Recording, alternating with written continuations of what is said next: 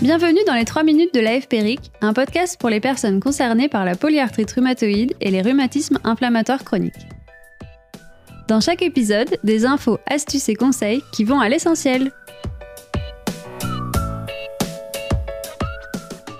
Aujourd'hui, Pascal nous raconte comment s'est passée l'annonce de son diagnostic de polyarthrite rhumatoïde.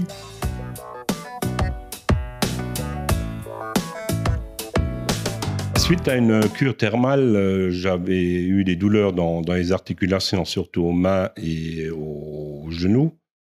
Et je suis allé voir mon médecin traitant qui m'a dit que, suite euh, à mon métier de, mineur de fond et, euh, et l'exploitation de mes parents, que ça serait pas juste des rhumatismes. Et par, par la suite, avec des anti-inflammatoires, ça a calmé un petit peu.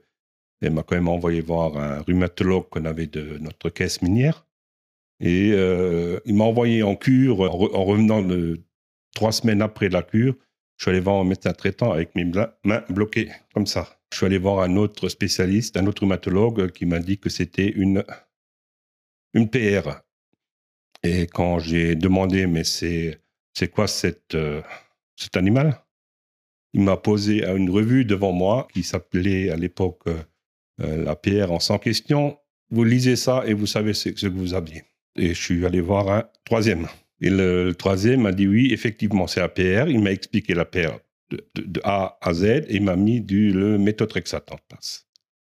Et il m'a envoyé faire euh, un petit stage à l'hôpital pour voir si je pouvais avoir des biothérapies. Euh, suite à la fermeture de, de la Dénamine de France, qui était la Houve, j'ai terminé ma carrière comme conducteur d'engin, mais toujours pour euh, les rouilleurs de Bassin-Lorraine. Un, un, jour, on m'a descendu avec une corde autour de la poitrine du camion puisque je n'arrivais même plus à me servir de mes mains. Mais ce qu'il y avait, euh, c'est surtout les vibrations et euh, les, chocs qu'on a dans les camions. Je pense que ça, ça n'a pas trop aidé non plus. J'ai continué à travailler jusqu'en 2007, mais 2007, comme ça, ça n'allait plus du tout, le, le, traitement ne fonctionnait pas du tout. Je tombais dans un critère d'âge pour pouvoir arrêter. Comment peut-on accepter une maladie comme ça? On l'accepte pas, je vis avec. En tant qu'ami et une grosse bête. On se comprend? Quand il a quelque chose à dire, il va me faire des douleurs. Il dira tout, euh, il toquera à la porte et toi, tu fais trop, ralentis. Je, je travaille plus comme avant. Je pouvais travailler du matin au soir sans m'arrêter. Et là, euh, au bout de deux, trois heures, il faut que je fasse une pause. Hein. Pas qu'à faire du repassage. Au bout de deux heures de repassage, on arrête. Hein. Ou de ménage, on arrête aussi. Quand j'allais en forêt avant pendant cinq heures, je vais plus qu'en forêt maintenant pendant euh, une heure, une heure, deux heures pour aller faire du bois. Pas plus.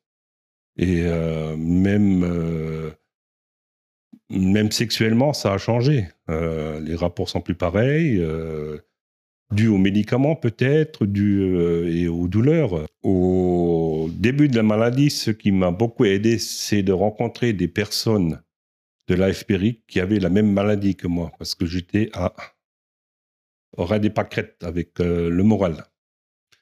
Et ça m'a beaucoup aidé de, voir d'autres personnes qui avaient la même chose. Merci Pascal pour ce témoignage. Nous remercions également le laboratoire Galapagos qui a apporté son soutien institutionnel à la réalisation de cet épisode.